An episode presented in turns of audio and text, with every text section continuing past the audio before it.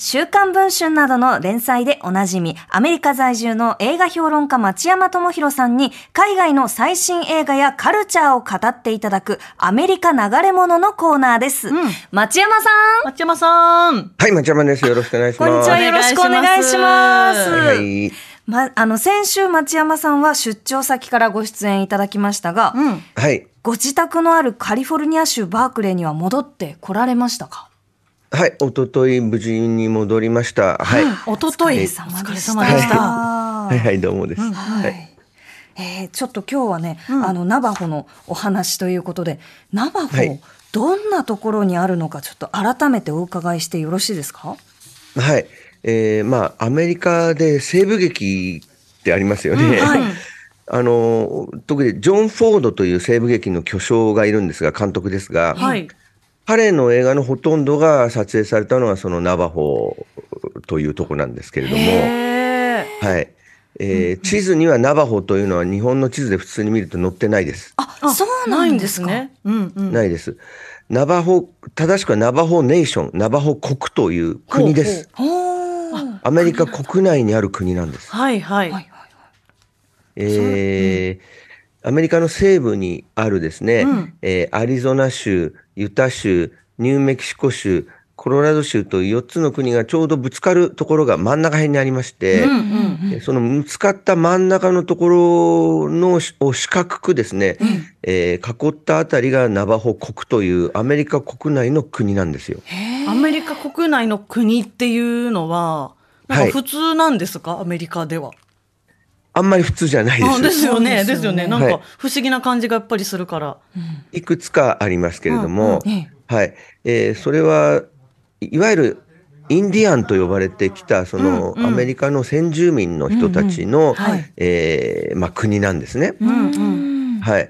ここ以外には、えーニューヨークとカナダの国境あたりに、えーあるイロコイ国とイロコイ連合国というのがありまして、へーそれは2つの国にまたがって存在します。へえ。そうなんだ。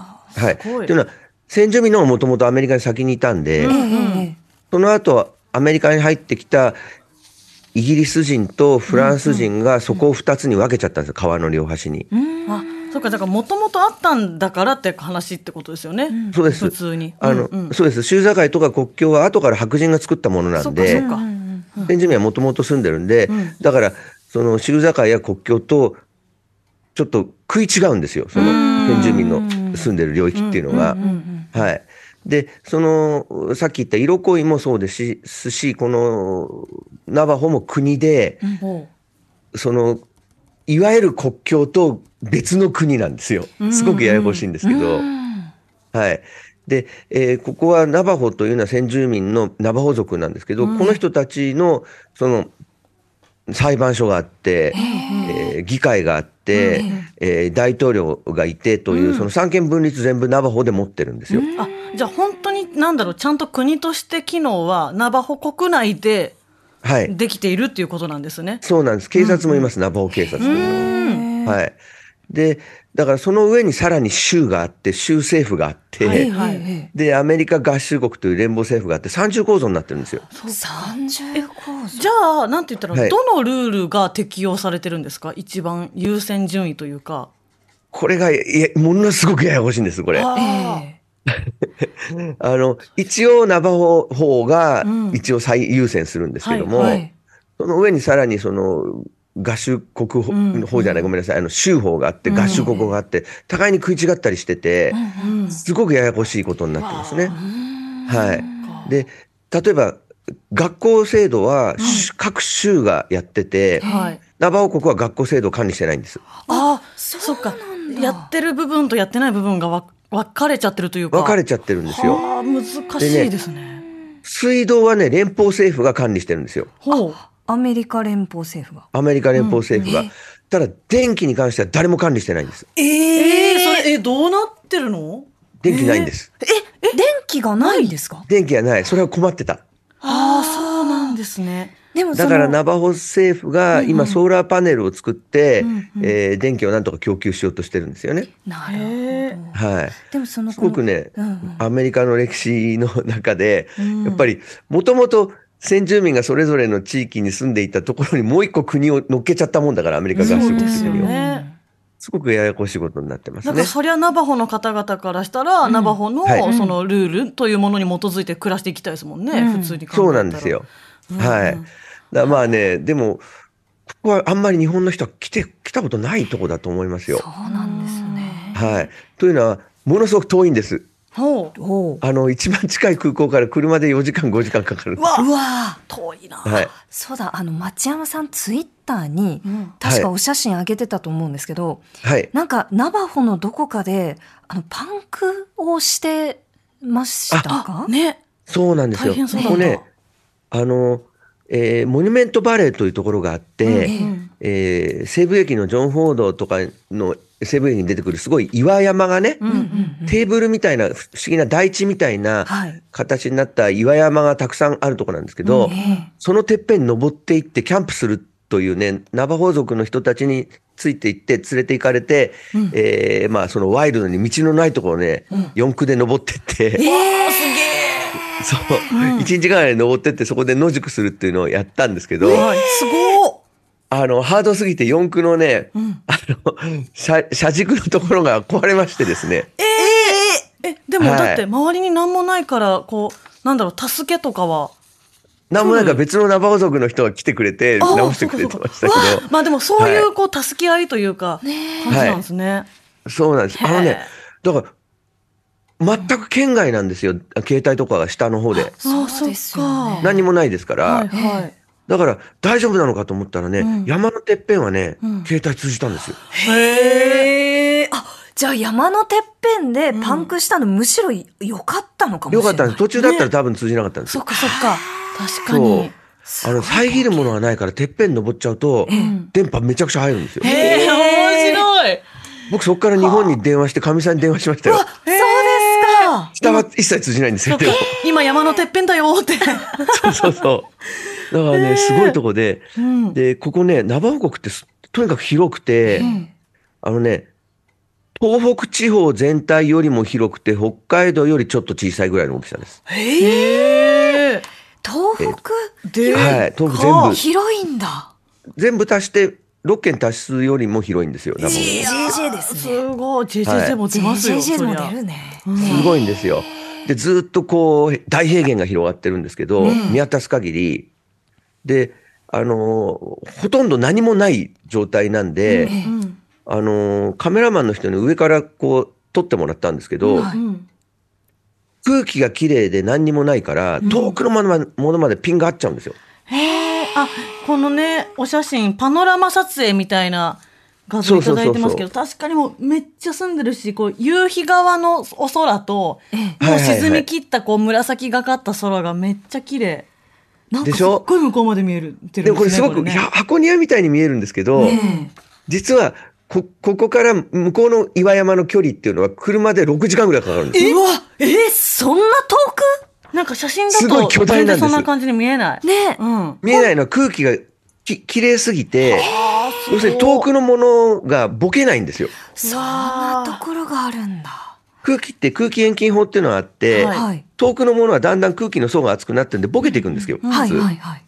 でも空気が本当に綺麗なんで全然ボケないだから、ええ距離が全然わからないの。遠近法が空気が綺麗すぎて狂うことあるんです狂ってくるんねでねすよ初めて知った。すごいとこでしたよ、本当にすご実い。際そのこの目で見てみると、はい遠くまでくっきり見えるっていうのはどういう感覚なんですか町山さん。あ、だから、も、ものすごく遠くの大きい山がそこら辺にポンと置いてあるように見えるから、ええん。すごく変なのとえ、え下までの距離が、それこそ、あの、キロにすると何十キロも離れてるんですけどうわ、遮るものはないから声が通ります。へえ。じゃあもう、ヤッホーどころじゃないですよね。そうなんですマよ。ジだでから、下の人で、あの、ナバホの人は歌を歌うと、上まで届くんですよ。なんか素敵。すごい すごね。い世界です。えじゃあナバホって何にもないから。うん、歌がいろいろありそうですね。なんか。歌いろいろ歌ってくれました、ナバホの、あの、先住民の人たちがね、太鼓を叩いて、わーはい。で、教えてもらいましたよ。僕も。どんな感じの歌なんですかだだもうぜすごく不思議な声の出し方をするんでね真似できなかったですけど、あのいつも歌ってるんだって。へポンポンポンポンポンポンポンって太鼓を叩きながらね、あーいいよはーはーはーへーはーって歌うんですけどえ、なんかちょっと民謡と、なんか沖縄民謡とあ民か、謡なんみかたいな近い感じのね。近いですね。あとなんはか、い、ホーミーとかそういうのに近い感あじそうそう、確かホーにミーみたいなね、あ不思議なね、喉の使い方をするんですよね。うん。でね、一緒にご飯食べたり、ナバホの、あの、お茶、野草なんですけど、それを煎じて飲んだりとかね。なんかめちゃめちゃ歓迎されてますよね、さっきから聞く限りね。あ、それはねうん、いっぱいあの、ちゃんとお金を払いました。ああ、そうかそうか歓迎されるべくしてね。しっうんはうんい。取材ですからやっぱりね。観光が、ね、観光で暮らしてるのでね、ナバホの人たちは、しっかりちゃんと払わないとダメですよ。うん、そうですね、それはそうそれだ。は当たり前うんで当すたり前。ただね、まずね、取材をするときに一番最初にね、エフィーさんというね、おばあちゃんに会って挨拶をしたんですよ。ほう、へえエフィーさん。でそう。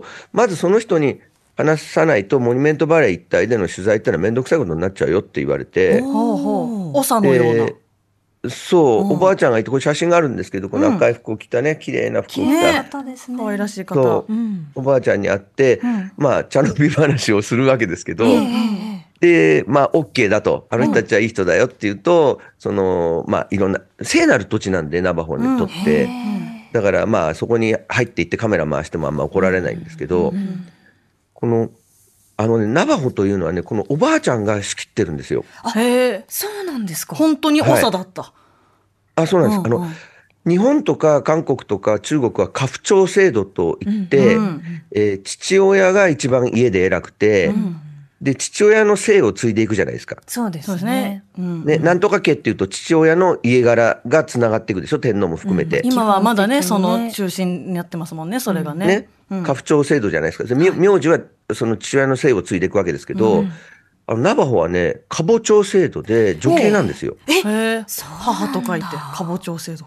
家長制度の国があるんですね。ね。で、アメリカ国内国にっていうのがね。そうなんです。不思議な感じ。でお、おばあちゃんが一番偉いんですよ。うんうんうん。はい。で、あのー、自己紹介するときも、あのー、自分の母方のその系列を言うんですよ。へえ。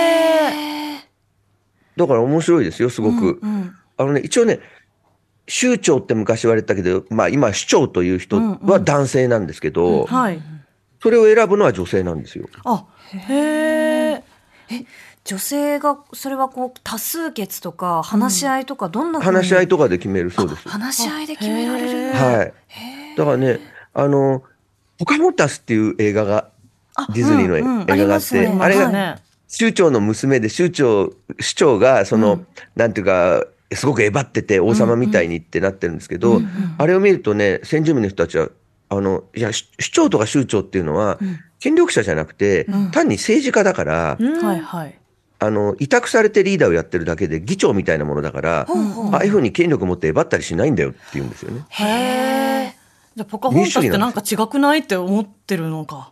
そう。ですよねあんなに威張威張るものではないんだうと。んうんうん。会議制度だし、女性の権利がもっと大きいんだと。へえ、そうなんだ。そこはすごく面白いですね面。白いでですね。はい。じゃあ本当にいろいろ話し合いを大切にしている方々そうですなんですね。はい。だから民主主義っていうのは逆にその、アメリカに白人が入ってきたときに、あの、アメリカってのは世界最初の民主主義国なんですよね。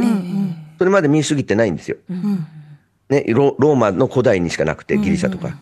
で、ヨーロッパで初めての近代民主主義国なんですけど、それをすアメリカの民主主義が始まって、そこから世界中に民主主義が広がっていくんですよね。だから彼らのが原点。そうだった大元も大元というか。でもね、はい取材されるときにそのエフィーさんにご挨拶行って、エフィーさんがいいよって言ったから取材できるというのはいあったわけじゃないですか。はいじゃあ逆にエフィーさん偉くなりすぎないのかなとか思いませんあそのカボチョ制度として。それはね、うんんでもき本当に気のいいおばあちゃんで、この人を怒らせるようなことあったらよほどのことだと思いましたけどね。あ、なるほどそうなんだ。はい。そっかこの人すごくてね、クリント・イーストウッドの映画とか、ジョン・フォードの映画には、あの、子供の頃出てる人ですね。ええはい。探したい。あのね、西部劇見ると、この人たちは、ナバホの人たちは、あ、うちのおじいちゃん出てるとか、うちのおばちゃん出てるとか言うんですよ。っていうのは、じゃあやっ西ぱ部劇っていいろんなその先住民の人たちが出るんですけど、それこそナバホじゃだけじゃなくて、シャンヤン族とか、ラコタ族とか、コマンチ族とか、アッパッチ族とか出てくるんですが、全部撮影ここでやってるんで、おうへえ。このナバホの人たちが、それぞれの違う部族の紛争をして 出てるんですよ。同じ人たちじゃあが。もう、プロエキストラ的な感じのこともやってくれるんですね、撮影に行くと。そうそうそうそへうそう。え。でも言葉はみんなナバホ語を喋ってるんで、ああの、シャンヤン語とか全部言葉違うんですよ。コマンチ語とか、アッパッチ語。だから、ナバホの人が見るとインチキだっていうのがわかるそうってか、それ言ってもたバレちゃうんだ。だってうちのおじさんでもあれしゃ、あそこ喋ってんのとか言って。へえ。面白い。面白いですね。面白いですよ。はい。あとね、大変だったのはね、ナバホ国って、その東北全体よりも大きいんですけど、お酒が一切買えないんですよ。おお。あへええ、どうしてなんですか。それはね、あの、アメリカ先住民の人たちはお酒作ってはいたんですけど、すごくアルコール度の薄いのしか飲んだことがないところに、その白人がウイスキー持ち込んだんですよ。おお。ガツンそとれ。売りつけ、売りつけたんですよ。うんあらあみんなアル中になっちゃった。あー、そういう背景がある依の存か。症になっちゃうんですね。で、アルコール依存症で、かなりその先住民の人たちは社会が破壊されて、うん。あとやっぱりこの、ずっと住んでた国をね、乗っ取られたっていう、その、なんというか、えー挫折感うん。みたいなものでお酒に溺れて、かなり破壊されちゃったんですよね、アルコールによって。だから、やっぱりこれは我々には良くないものだってことで、禁止してるんですよ。だからね、あのー、キャンプに行ってね、夜ね、イエーっつっても、あのー、何もアルコールがないんで、そのナバホの人が、あれ、ああんたたちアルコール持ってこなかったのって。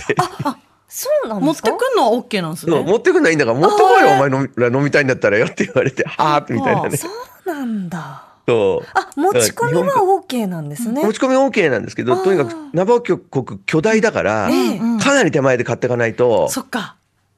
なくなっちゃう。大変なんですよ。ね何時間も離れてんで、あの、お酒買えるとこまでね。はい。えその飲んでる姿とかを見て、ナバホの方々はこうなんか何とも思思わないのかなとか考えちゃいますけどね。すごく大問題になって、今でもやっぱり、こっそり飲んでてアルコール依存症になる人たちがすごく多くて、えーそれで会ったね、ラリーさんっていう人は、あの、そういう若者たち、アルコールとかくす薬物中毒になった人たちを治す仕事をしてましたそね。うなんですか。はい。で、どうやって治すんですかって聞いたら、そういう、あの、病気になっちゃった奴らを馬に乗せて、そのみんなで馬で、あの、一週間ぐらい旅をするんですって、ナバホ国の中を。酒とかドラッグとか一切ないからねって言ってま したけどあ、ーそれ水もねえようなところが多いどとんかどん思いまし本たけ当ど。にシンプルにどんどんその抜いていくというだけの作業なんそうですそう、よアルコール抜くだけなんですけど、監禁と同じですよ、それ。荒野を。何もないとこずっとね、一週間馬で放浪するわけですから。あれやるとある酒もなドラッグも何でも抜けるぞとか言ってましたけど抜けるとかそういう問題じゃねえよと思いましたけどね。はいい。やでもやっぱりそそれはのきつすぎるっていうね。ナバホに戻ってきても、まあ、こっそり、まあ、あの、こう、はい飲む方はいるかもしれないけど、基本的にお酒が、あの、買えないんうん状そうなんで況すだと、やっぱりそはいの依存症から回復するのも、もしかしたら早いのかもしれないですね。